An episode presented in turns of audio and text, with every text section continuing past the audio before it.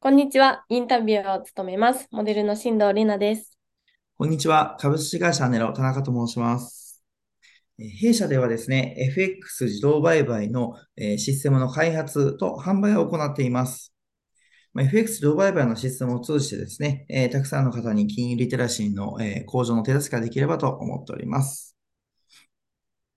えー本日もリスナーから質問が届いていますので、お答えいただければと思います。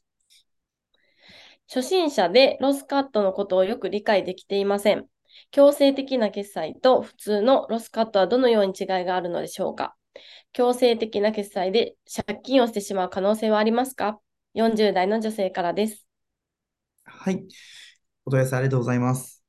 えー基本的にはですね、えーロスカットと言われるのは、まあ、運用されている口座に運用資金として、えー強制的に決済された、えーことをロスカットと言われます。で仮に、まあ、運用口座にですね、30万円を入れていただいて、運用した場合に、まあ、保有しているポジション、えーですね、のトータルの損失が30万円になったときですね、えーに、時に資金が足りなくなって、ロスカット、えーまあ、強制決済ですね、えされます。で、証券会社によっては、まあ、完全に、えーゼロになる少し手前、えー例えば30万円入れてるんであれば、まあ、数千円とか数百円が残った状態で、えー強制決済される会社もあります。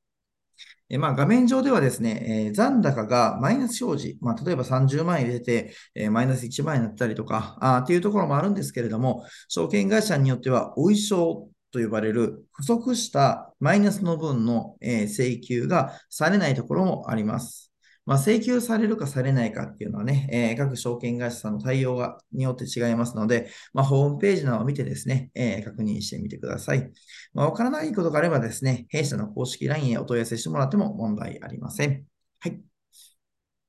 えー本日は初心者でロスカットのことをよく理解できていません。強制的な決済と普通のロスカットはどのように違いがあるのでしょうか